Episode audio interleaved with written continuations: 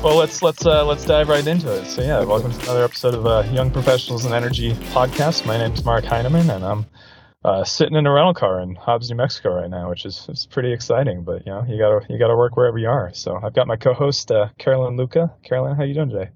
Great. Excellent. Glad to be on. All right, and then we've got our guest today is Mike Umbro, or Mike. Do you prefer Mike or Michael? Mike is good. You know, Mike's usually good. Michael's reserved for my mom or close Ah. relatives at this on, point. on your website, you've got uh, you've got Michael. So, Do I have Michael? Okay, well, Michael. I want everybody to treat me like my mom does, I guess. So it looks like you know you you went to school at Pepperdine and then have two masters or working on perhaps a second master. Um, industry or energy industry uh, investor worked kind of in, in the investment community and uh, are starting kind of your own oil business, oil business as far as I can tell. So, but yeah. I I appreciate you taking the time to, to interview with us today. I'd, I'd like to start hopefully by just uh, kind of walking through your background. Um, tell, tell us about, you know, I, probably from school on, what what's your Sure. career?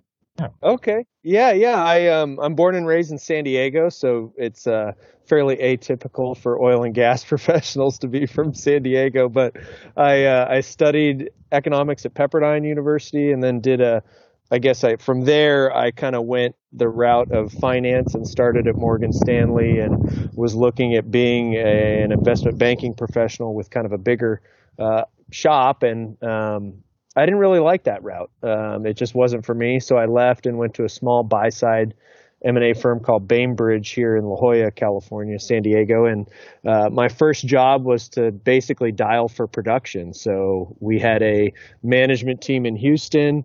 I was the new analyst. I was tasked with finding oil production, and so I basically uh, learned the lingo, cold calling, the good old boy network in Texas and New Mexico and Kansas, basically mid continent, wherever we could source production. And this was in 2007, 2008. So uh, the financial crisis hit and we weren't successful in raising money. So I said, well, why am I, why am I sourcing production when we don't have anything to buy this production with? And I started FieldView, which I still run now as kind of a boutique buy side advisory, although I don't do much uh, deal sourcing these days. I, I am just focused on our development, uh, but I still kind of keep my shingle out there as FieldView. So that's kind of that's kind of in a nutshell how I got into the industry and, and cold calling for production From La Jolla, California. from La Jolla, California. Exactly. Nice. That that's that's really really interesting. Uh, the the boutique um, investment shop, so I- or uh, advising shop. Was that just kind of consulting guys on deals, and you you talked to a lot of people about production? Had kind of Well, a feel. Tell us tell us a bit more about. It. I mean, yeah, to be perfectly transparent, it was learn as you go, learn on the fly because I had limited experience. And I said, okay, well, I've got to, you know, I know the model. I've got to find, you know, good reserves, drilling upside, private equity type deal. Um, and I basically did that. So I started FieldView and I, I took that same model and I said, well, I, I like talking to people. I'm going to go continue to source deals. And, um, you know, then I found a different private equity, you know, sponsor and found a different management team and basically kind of put the ingredients of the cake together on my own and partnered a team with an asset in the Eagleford at the time in 2012 2012 would have been good timing to have. yeah, it was good timing. It was it was great timing, and you know, I'm I'm I kind of have that entrepreneurial spirit, but th- that's what led me to my first you know postgraduate degree at University of Tulsa. I realized in 14 um, that was really cool to put a deal together, kind of on my own, but I wanted to be an operator. I don't really enjoy the brokering side of things, um, especially you know, kind of in the private equity world. And in my position, you're kind of the big fee that everybody wants to eliminate from the transaction. So it's not a very comfortable space uh, unless you want to be that deal shop that's generating you know two, three, four big deals a year, and that's kind of your model. Um, so I went back and studied energy business at University of Tulsa and that was a great experience and you know really opened my eyes to you know really what it took to uh, potentially operate an asset. And um, finished that in 16 and then we kind of had a couple of hiccups in the industry in, in those 16 to 18 time frame but fortunately i met my partners that i'm working with now and uh, they brought me in on a on a deal that they were trying to fund. And so i said well you know i can raise the money and you can pay me a fee which i knew they didn't have the money to pay me at the time or you can cut me in on the deal and I can be your partner. And so that's how that's kind of how it came to be with me. And now I'm you know technically our CFO at Premier Resource Management but um, now we have an asset out on the west side of Kern County uh, about an hour's drive northwest of Bakersfield and a little bit closer coming south from Paso Robles. So it's not bad if you can stay in wine country and then go to the field. my uh, my dad was a geologist in the 70s and 80s. Well, he's still a geologist. He's still still with us, thank goodness. Mm-hmm. Um, but he he wildcatted in kind of the 70s and 80s and brokered deals, and eventually uh, came to the same conclusion as you that yeah, owning your own stuff was a lot easier. Absolutely. So, but yeah, the private equity side. So I'm curious about Carolyn's perspective on uh, yeah yeah, I, I think operations is really tough, actually. Um, I prefer to be on the other side, and uh, you guys do such a great job at operating. Yeah, it's it's it's challenging. I mean, it's been very eye opening. The just especially in California, it's a lot of a lot of regulatory hurdles and uh, just slow grind. Yeah, so tell us about California and how you've managed to live in California this entire time. I know. Well, it's kind of funny because I've been working from home since like 08 when all this craziness started. So my typical schedule was if it if it was kind of Texas oriented, I'd be flying to Houston or Midland. Um, if it was California, I'd be driving to Bakersfield, which I still do weekly. Um, so it's just been um, it's been a lot of learning, but I kind of I have a good buddy that owns a directional company in Bakersfield, and he said, "Hey, you know, just focus on California and kind of become the expert locally." And I've really tried to take that to heart, and it's um, it takes a while to like get that momentum in a state like California, but I feel like once you do, then you've got um, all those characteristics that everybody that's operating is looking for. You've got you know long lived reserves. You've got a lot of drilling upside. I mean, Kern County's got 1.8 billion barrels proved reserves. If it was a state, it'd be number seven in the country. So you've got a lot of opportunity in a in a in a nice little area that's close to home. So so I love it. I love being here. And good weather. In good weather, exactly, exactly. So that's that's Premier Resources. I guess can you chat a little bit about Premier and kind yeah. of what what all you guys have going, size, size of the organization, what kind of challenges you guys are facing? facing? Yeah, absolutely. So um, we're totally lean. It's myself, uh, kind of on the finance and investor relations side, we'll call it, and uh, our CEO, a guy named Jim Lederhaus, he was 37 years at Chevron, uh, thermal enhanced oil recovery guru. He's all about reservoir simulation and just so technically savvy. And, and a Kern County resident, so he's a local local person, and just been wonderful to work with. And then our, our other partner, there's three of us. Uh, a guy named Lonnie Curley is a, a, petroleum engineer. So we've got our reservoir engineer, our petroleum engineer, myself. Uh, we outsource geology right now. Um, we're going through the permitting process. Uh, so for us, what that looks like is is going for a percolation pond for produced water initially, while we are permitting our UIC permit for steam injection. So our main reservoir, our main target is a thermal EOR uh, steam flood, and our secondary target that we're looking at is uh, slightly deeper, although we're talking like sub 2,000 feet in our play, so everything's pretty shallow. Uh, but we're going to do a couple deep, of yeah, deep, deep stuff, the deep stuff at 1,500 feet. Um, but we're going to do a couple of uh, uh, three laterals that we're planning to drill here uh, that won't require steam. So the idea is we can get a little bit of cash flow out of those wells while we're permitting the UIC process, which in California can be uh, as little as a year, as long as three to you know indefinite. and permitting in perpetuity. To, to do business in a regulatory environment that's uncertain. I mean, that was one of the great strengths of America was you Right. could go out and if you had you know the uh, creativity or the financing or whatever to go out and build a business, then you could do it. And you know some some good businesses, bad businesses formed out of that. But you know a lot of people appreciated operating in America because of the regulatory certainty, and that's one of the fears that I've got is that the change in regulations it's really re- makes it really difficult on business. Thinking about the investment side of your guys' project, um, or really some of the financial metrics, if you want to share them. I mean, what, what does this, what does this look like? I mean, you guys put a dollar into the business. When when do you get the dollar back? You, you don't have to disclose, you know, your whole business structure, you know, plan. But I, I I try and put this in perspective often for folks, and I just want to compare your project, say, to a solar facility, right? Right. Where- and I, for me, I say it all the time. You know, we can go and spend ten million dollars on an oil and gas well. We're going to get our, get our money back in ten months, and then everything after that's gravy, and we can use those profits to reinvest in the business. Versus, you could spend ten million bucks on a solar farm, and you might get your money back in twenty years. Right, right, right. So, so Right. how how we've looked at this? Yeah. So how we've looked at it um, initially. We before I was involved, the partners were looking at raising private equity in Houston, and they went back and forth and, and spoke to some pretty well known, you know, anybody would know these private equity shops, very well known firms.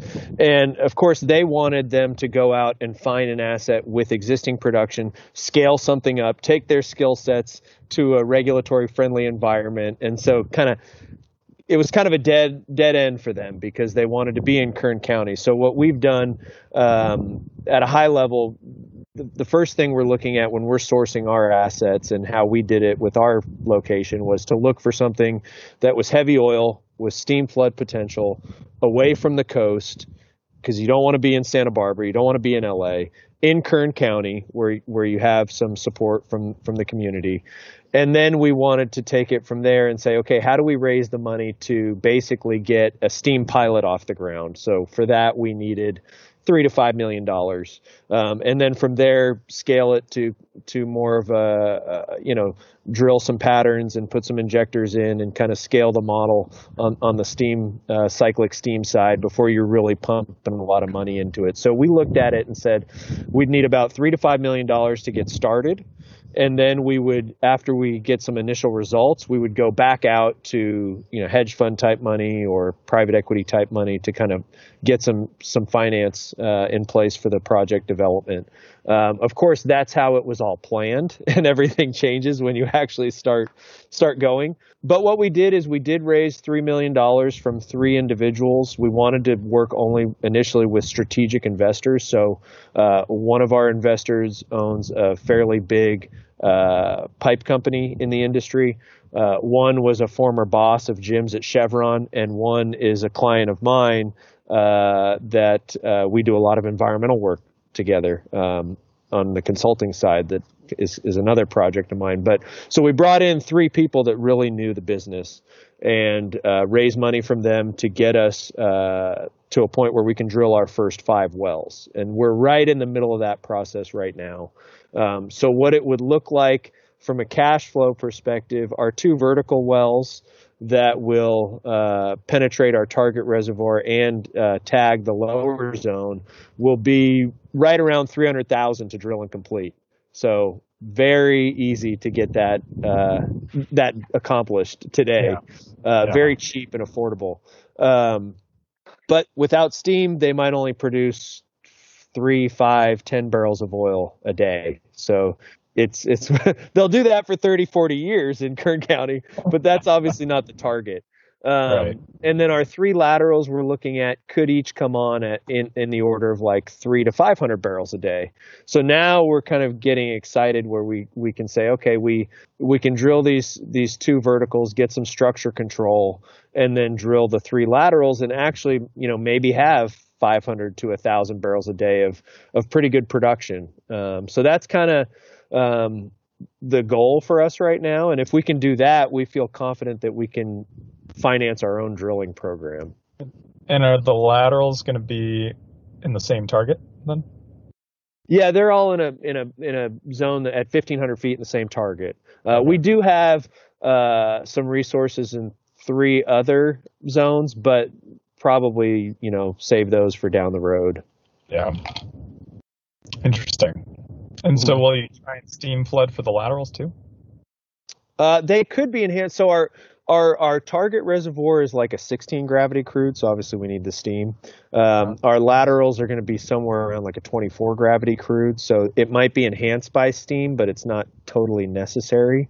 Um, and I'm not an engineer, so if we get too far technical, I don't know Yeah. how beneficial it'll be. I, I, don't, I, don't, I, I am an engineer, and so it's easy for me to be like, "Oh, tell me more." yeah, It's exactly. okay. I'd I'm an happily try. engineer too, and I do very little engineering. So I'm I feel you. Yeah, I, I mean, I'm not bashful, so I, I'll try if I don't know the answer. I want to talk a little bit about the um, investor side. From your experience, have you seen investor appetite wane in the energy sector, and do you think that's going to change with its recent performance in the S and P? Yeah, I, I definitely saw, like broadly speaking, I saw a lot of private equity firms almost like try to rebrand their web pages and like, oh, you're now an infrastructure fund or you're now an alternative energy fund, and you know, then you look at all their holdings and ninety percent of it's still oil and gas because they're really. so I've definitely noticed that. I'm sure you guys have noticed that too. Yeah, I mean, I I, I do see. Um, like I said, I do see folks in Texas and Houston that are traditional, you know, oil and gas shops that are branching out, which is, I think it's nice to see, but I think with the price recovery, I guess I would assume they've got to be tempted to just go back to what they know best and, and, um, maybe continue the search efforts on alternative projects. But oil and gas looks pretty good right now. To me, anyway. I'm, I don't know how you guys feel about it, but what do you, what do you guys think? Um, well, uh, maybe this will come out of the po- podcast, but uh, I like to call the greenwashing BSG. I like it. exactly. It's, I, I want I want a better, safer world, and uh, yeah, I think more energy development with more energy d- dense fuels is a better mission than uh, reducing emissions all the Yeah. time. You know, so I guess Uh, related on that note to California, like a good example is like us. We're a startup operation. We we took over the lease. It had you know six wells from the last operator, which was kind of a promoter. But you know we're we're addressing the violations from their past you know nonsense and fixing up the lease in this time period. But I feel like the way things are um, with the BSG or ESG, whatever we want to call it, especially in California, is it really the way it's being proposed now? I feel like really stifles innovation. So, like for us to permit our, our UIC, we're in known oil land. We're between, you know, we're North Belridge, South Lost Hills. We're in oil country. We're nowhere near houses. We're nowhere near uh, potable water. We, we're like 20 miles from the closest water well. There's really no water for us to foul.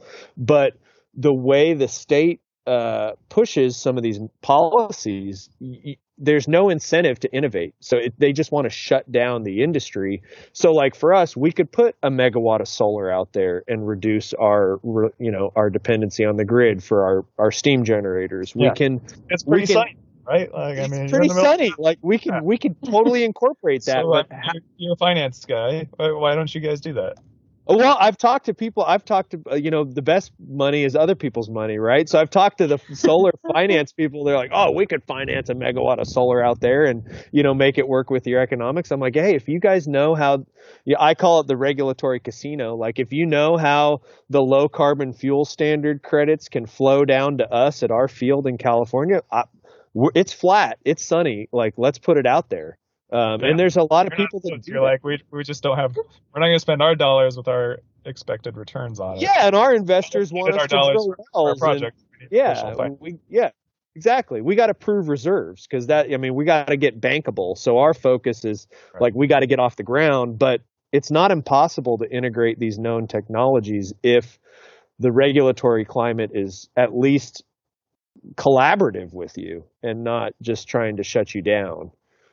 Yeah, I think right now it's so polarizing. You're one side or the other side, and there's no in between.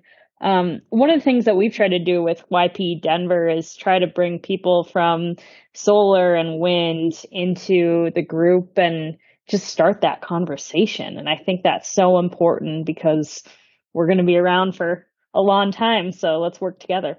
Are they willing to like come hang out with you, or are they like I don't oh, know? We've, we've got several of them on the board. Yeah. Oh, good. Yeah. Okay. Yeah. The next CEO from a solar company, rooftop solar company, on the board that's helping out awesome. organize events, and that that was really a goal of ours. Was okay, these people exist, this industry exists. Why aren't we talking to each other?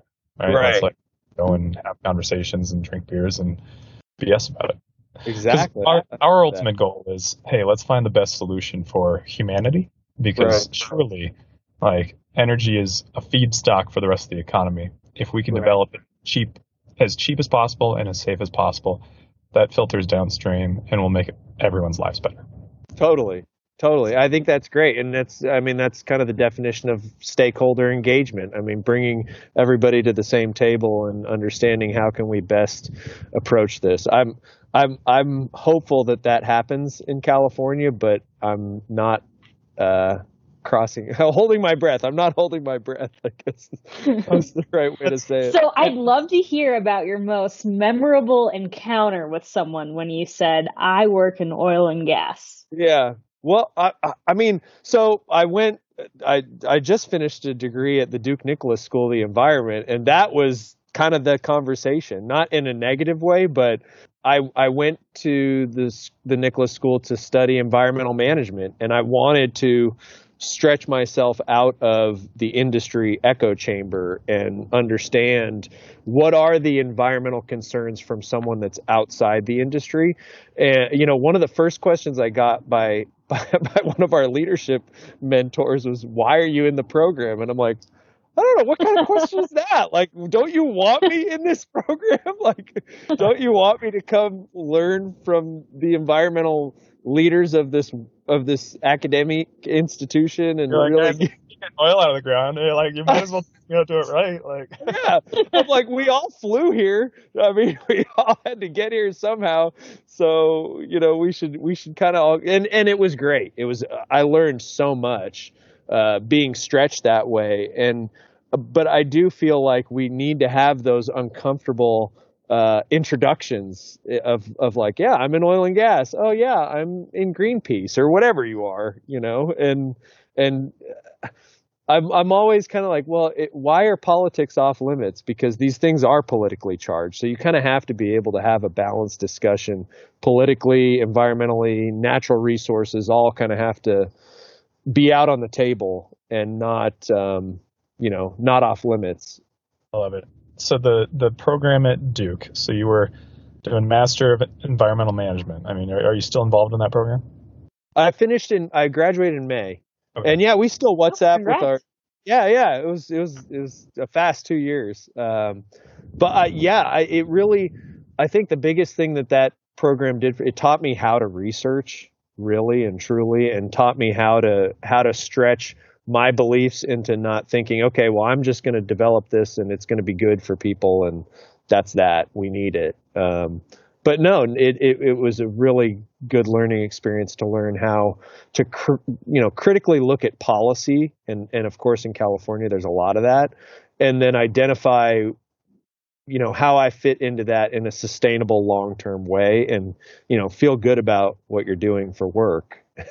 so that's yeah. kind of the experience for me. So you interface with people there. You you've been very active on LinkedIn, which is how I yeah. found you. I appreciate all of your content and you you yeah. try and uh, I'll say call attention to a lot of things that sound very obvious when you just say them out loud, but that it's also from the I'll say opposite policy is obvious that people aren't thinking about it and aren't thinking mm-hmm. critically about the full implications of mm-hmm. energy policy. So, right. Um, I'd like to try and dive into that a little bit more. Uh, first, talk about kind of the research that you do for calling attention to these points. Um, right. And second, talk about kind of have you seen any be most effective? Are, are we actively changing minds or are we just talking to an echo chamber? Yeah, unfortunately, I feel I'm like it's exactly that, but to answer the second one briefly. I think I feel like I'm in an echo chamber, especially LinkedIn. Like I started posting things because I just thought to myself, well, I'm reading all this stuff and it bothers me, so maybe it bothers somebody else, and I'll just put it out there.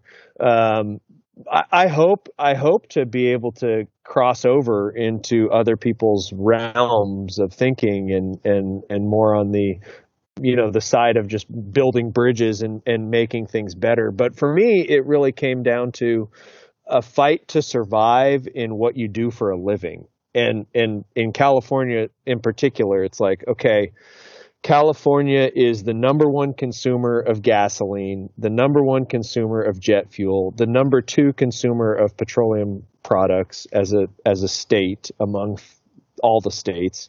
So now, we, if you just accept that and say, okay, let's look at demand. 37 of the past 38 years, California has consumed more than 600 million barrels of oil a year. The only outlier to that to, was COVID. That's the only outlier was last year where we dropped to 485 million barrels of oil consumed. And we still, I mean, that's still with the, some of the harshest lockdowns in the country. You basically that's shut about- the state down. so that's about one and a half to two million barrels a day. Yes. Did I, Yeah. did I do my? So that's like That's right. one percent, one to two percent of global consumption is in the state of California. Right. A day. A day. and and Every- and you you can lock it down and it's still a lot. And and even Right. when you lock it down, the second step we look at as operators, you know, as Governor Newsom says, "Hey, we want to manage the phase out of oil production by 2045." Well, fine, even if you want to do that, give me the next 24 years to operate my asset. But anyway, you you look at that and you say, "Okay, where's it coming from?" And why is it coming from these locations? So s- 60 to 70% of that demand is being met by OPEC sources overseas, mainly Ecuador, Iraq, and Saudi Arabia. And then um, Alaska, uh, of course, it has some, some crude imports to the state. Uh, but as recently as 1990, it's something like 97% of the mix was provided by California and Alaska. And fast forward 35 years and now it's the it's trending towards the opposite. And so number 1, I'm sitting here wondering in a in a comprehensive sustainable policy framework, why would you not first say let's end crude imports?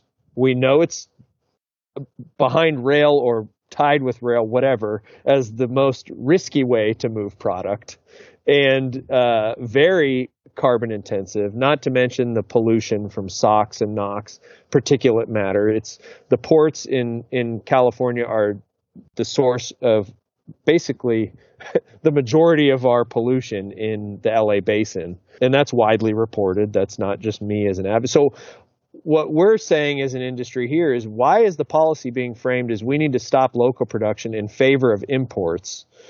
And then secondly, the thing that I really am starting to look at now is looking at the letter of the legislation. So as we look at Green New Deals nationally, we we essentially have similar in the Global Warming Solutions Act of 2006 in California, which was signed by Republican Governor Arnold Schwarzenegger and and Mayor Gavin Newsom in San Francisco together in 2006, with the objective of bringing emissions levels in California down to 1990 uh, or uh, by 2020, and that was met. And now we want to now we want to get it 80% of 1990 levels by 2050 or 2030, whatever it is. We're taking it a step further.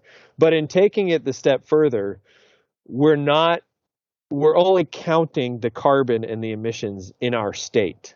So that is going down. Yeah. But but meanwhile, if you go to IEA's data and look at Saudi Arabia, Iraq, Ecuador, where we're getting the oil, all of their emissions since 1990 are up by like 150 to 220 percent. So it's the classic definition of leakage, and we're that's our policy framework. And I don't I don't know how that changes unless both sides call attention to the fact that it's flawed, and nobody ever wants to admit they're wrong. And so that's Sorry, that was kind of long-winded Oh, no, answer. But No, that's great. I, I think it's mind blowing, right? It's we're just outsourcing this problem so that we don't see it, but Right. it's still happening and it's still gonna affect us in the long term.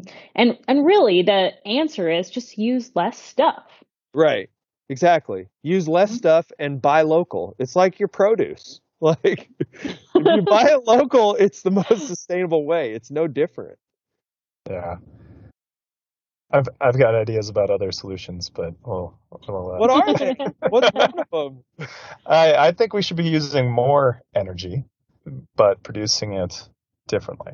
So, uh, particularly, we should be using as many energy dense fuels as we possibly can. Meaning, if we can build more nuclear power plants throughout the world, then it's a really, We're really. shutting them down though. oh man, but why? Right? Yeah, I yeah, I agree. It makes no sense. I, I think that I worry that the nuclear industry has regulated itself. Speaking of regulation, regulated itself out of business, Yeah. and it it's really tragic, actually. Yeah. I Um, think so. I think yeah, we have San Onofre just, you know, half hour north of me that shut down. Um Diablo Canyon's coming in 2025. That's another 10% of base load off an, an already unstable Californian grid. But I agree with you completely. I'd be buying a backup generator right now. My so my mom, well, obviously she shops at Costco a lot. Uh, all moms shop at Costco, right? But she's Yeah. like, she's like, oh, I'm looking at this tri-fuel backup generator. I'm like, get it.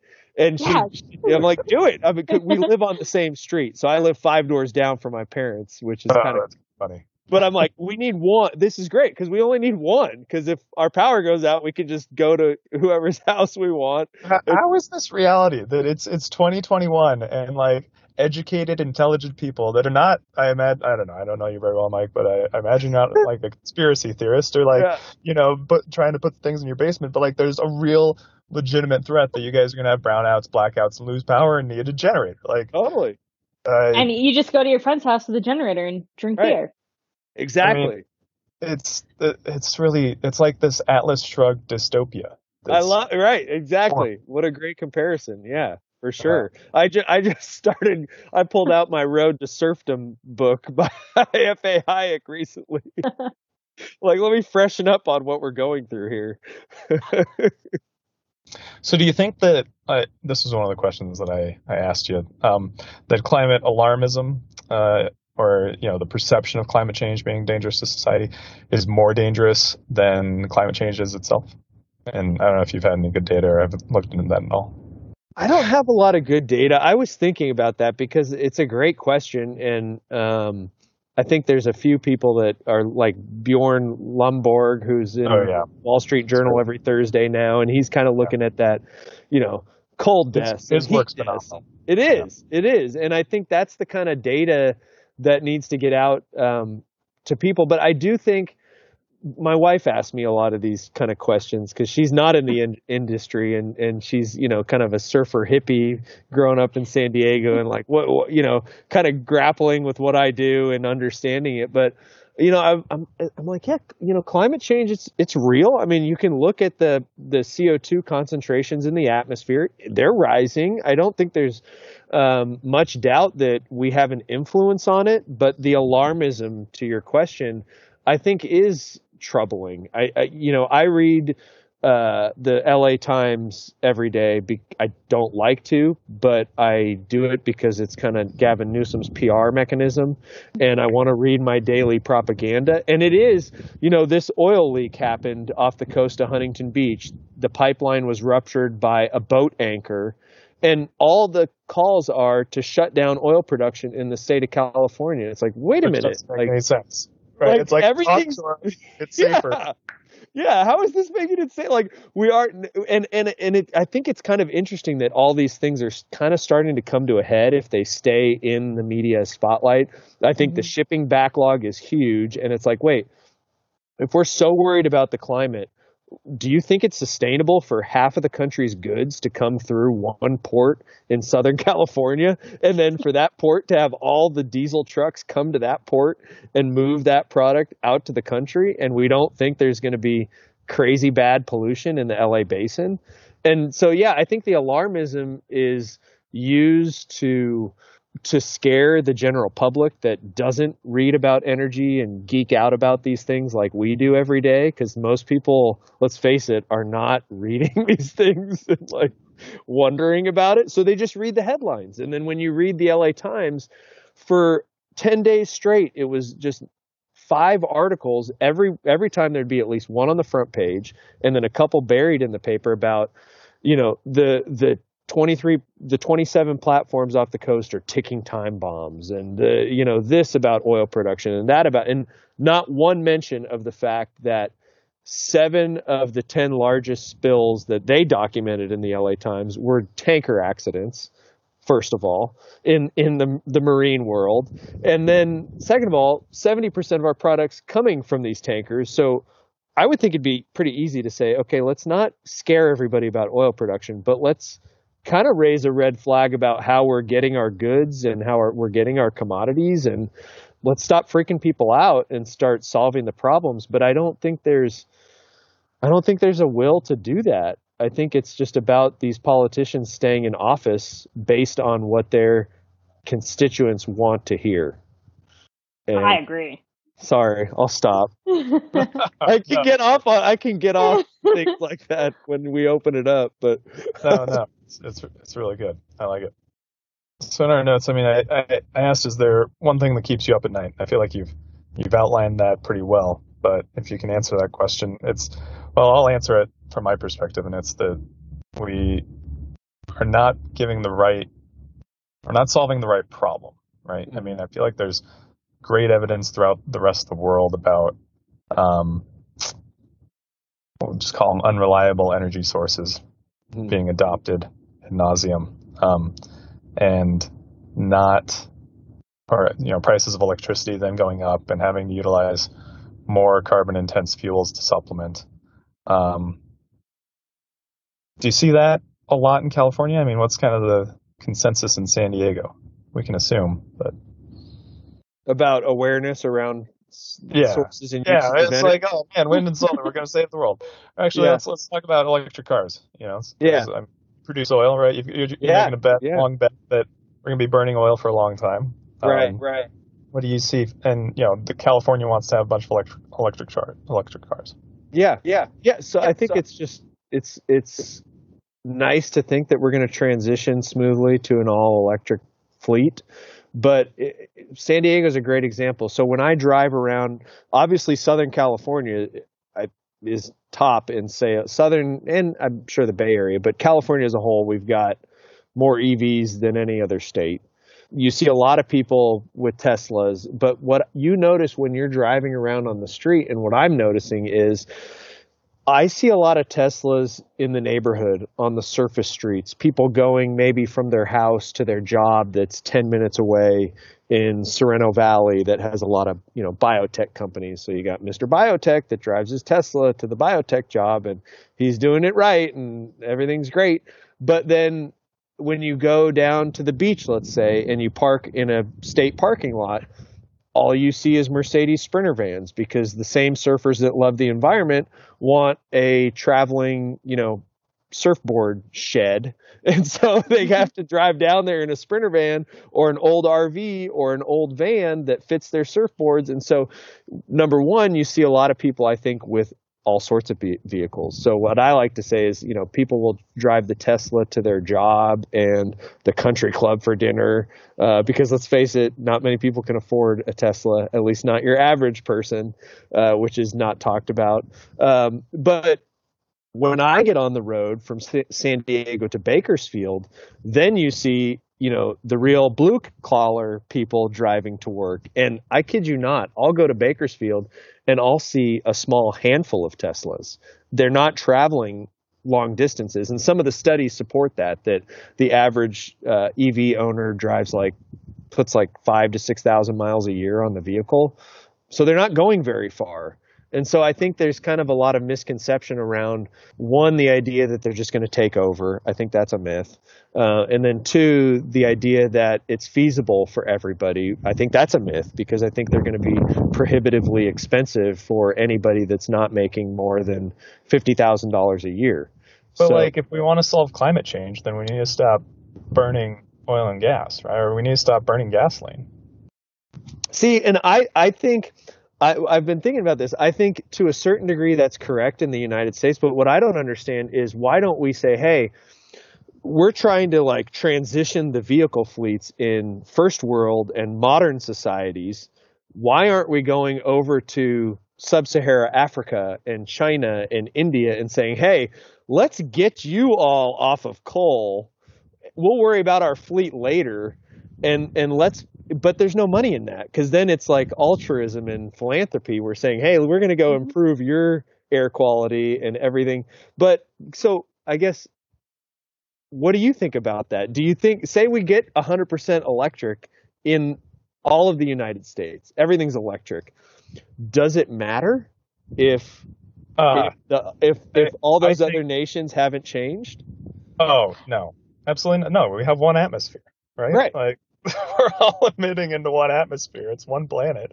Yeah. Like, that doesn't make sense. I think about this on a holistic system level.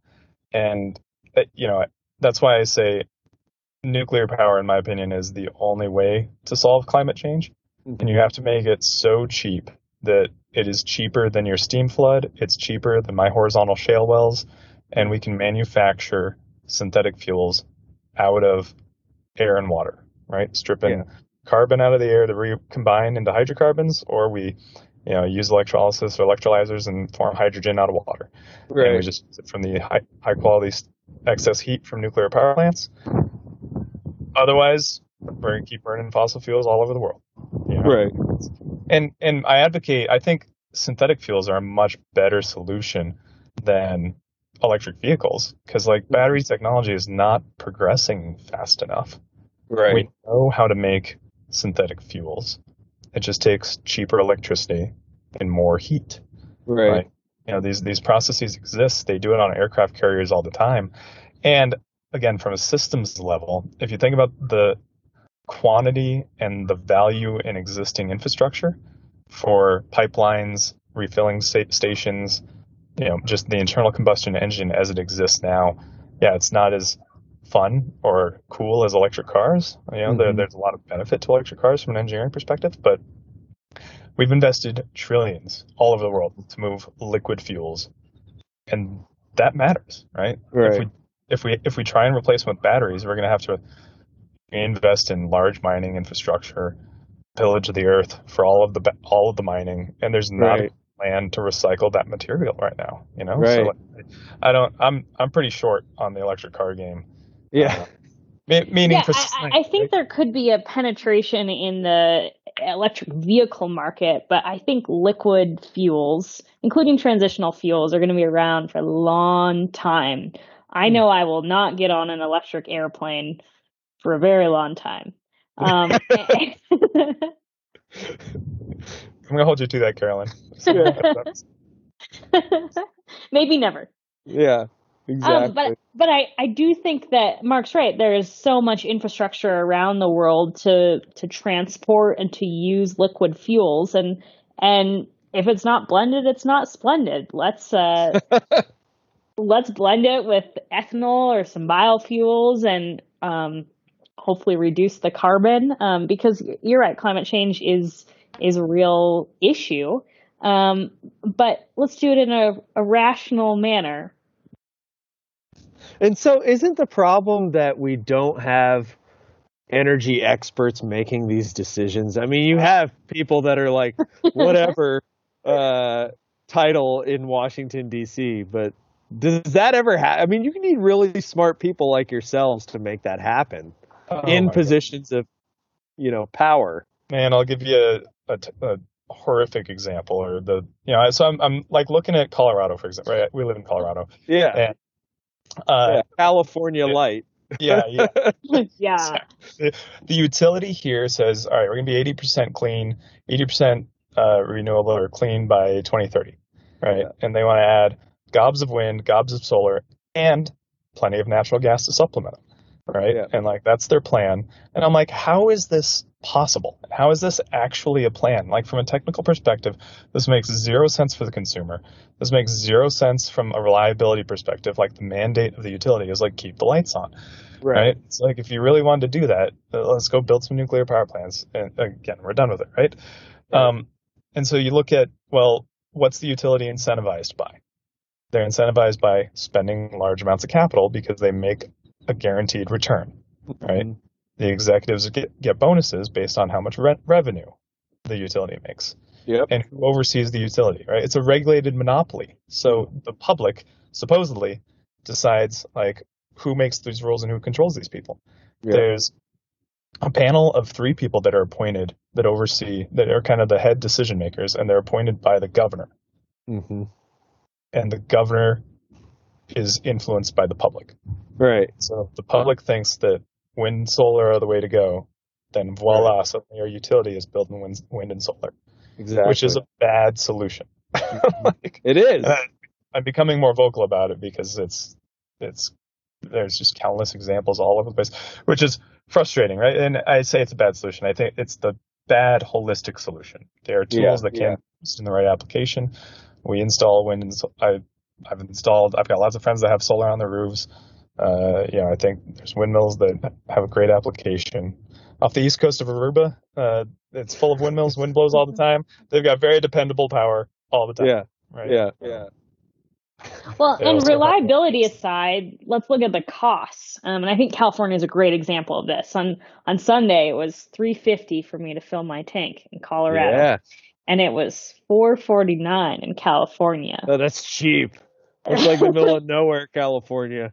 I just filled up for four four eighty nine, I think, today. That's crazy. Yeah. And, and you do that every day to just go normal places. What do you think it takes to have the people of California turn? Is it five dollars a gallon? Is it eight dollars a gallon? Yeah.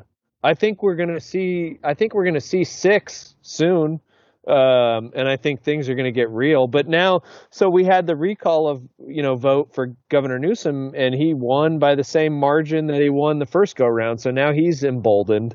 So I don't know that. I think he kind of gets the advantage of letting all the negativity around inflation and price increases fall on DC and the Biden administration right now. So he kind of has just been, you know, same old, same old. Regulate. you know, we just banned gas-powered uh, lawnmowers and weed whackers here. Like I don't, you know, nothing's changing from the, you know the politicians here in California. But I do, I've all, I've long said I feel like we're going to have a boomerang where it's going to get so expensive and so bad that they finally get thrown out of power and it flips back to we need to produce this and we need to make it here.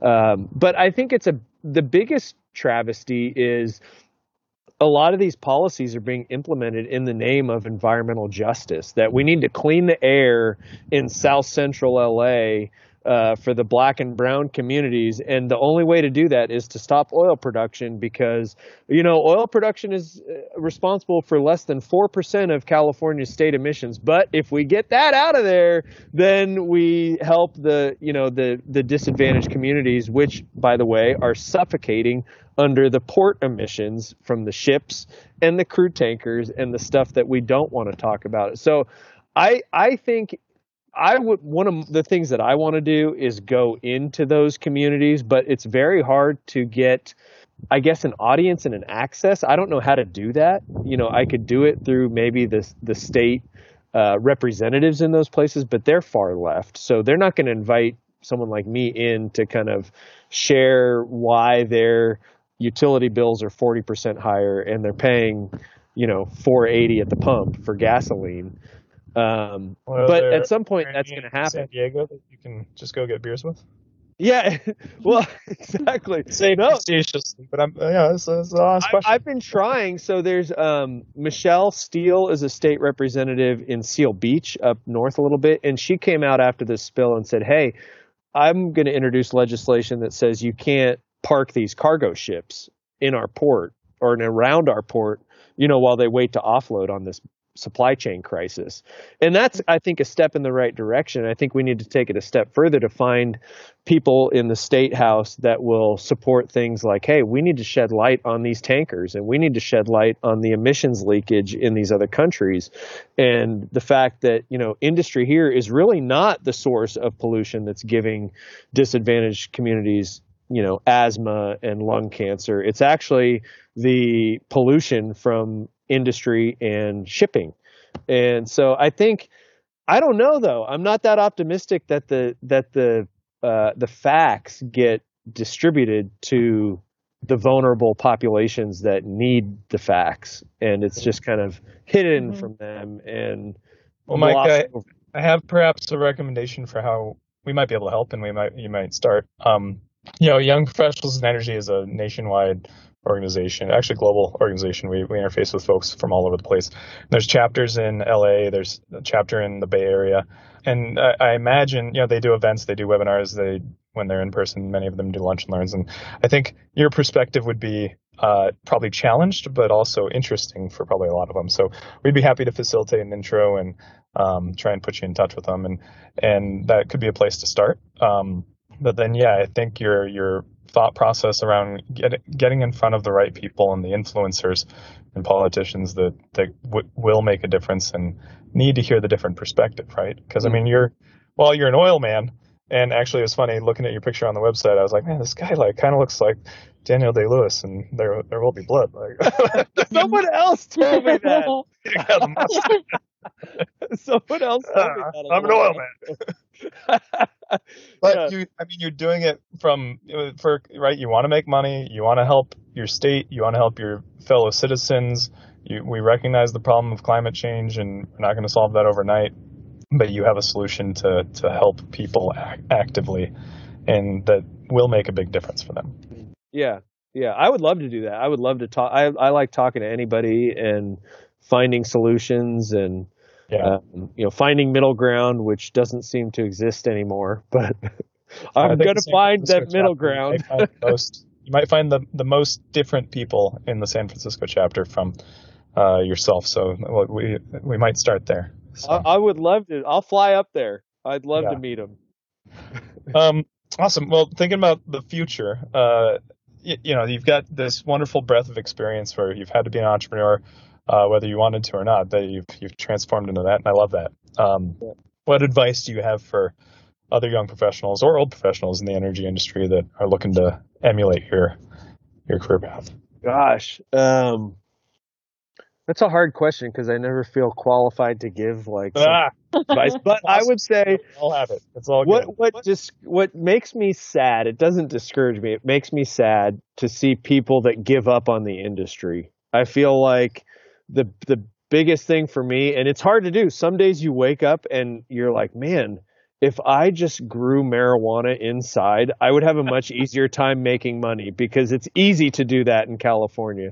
But if all of us just stay focused on we're trying to produce energy in the most sustainable responsible way possible and don't give up. I think it's easy for me to say that because I am I'm more entrepreneurial. I, I like that risk. I like feeling uncomfortable. So and I'm stubborn, so I'm just going to keep doing it mm-hmm. until it works.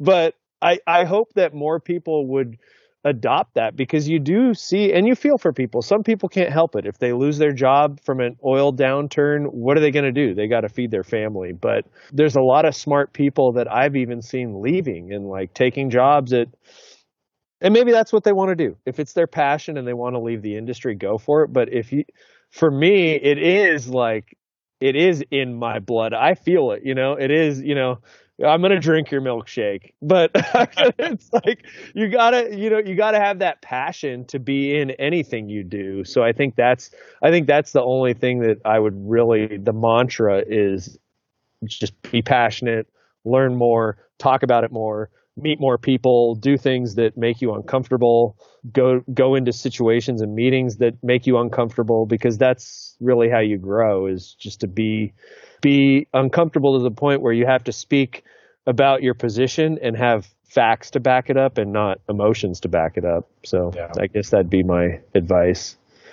That's great advice.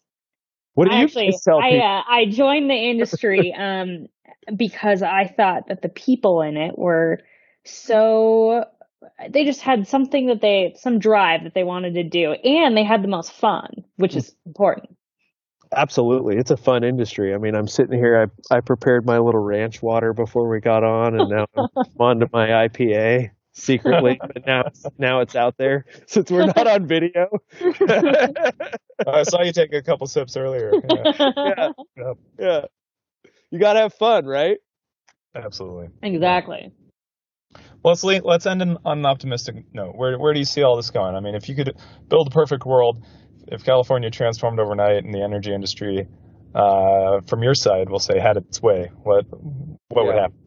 Um, if the industry had its way, I would I would bring certainty to the regulatory climate.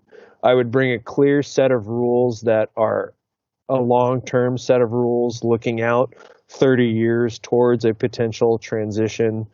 I would include all stakeholders, the activists on the environmental side, the policymakers, the industry folks, um, and come together and iron out those innovations and incorporate the innovations that, like solar in your field, like taking produced water and using it for agriculture, like um, capturing our flue gas and injecting it downhole to enhance oil recovery or to sequester carbon.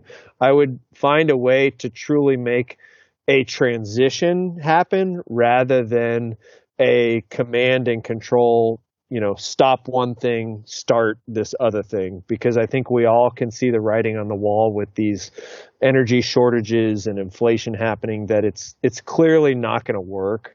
And the sooner we can all, you know, sit at the table and coordinate these things together and maybe you end up saying hey i don't like that but it's I'm my position is not to shut you down. My position is to say, okay, you go do that, and I'm going to do what I do responsibly, um, and we can all just kind of coexist. And then beyond that, I guess we need to retreat from the coastlines and build stronger air conditioning units and start battening down the hatches because I think we would we would be better served preparing, buying our backup generators and preparing for the apocalypse than we will be like arguing about when it's going to come. Uh, that's great, Mike. It's been a pleasure. Really, really appreciate having you on. Yeah, that's fun.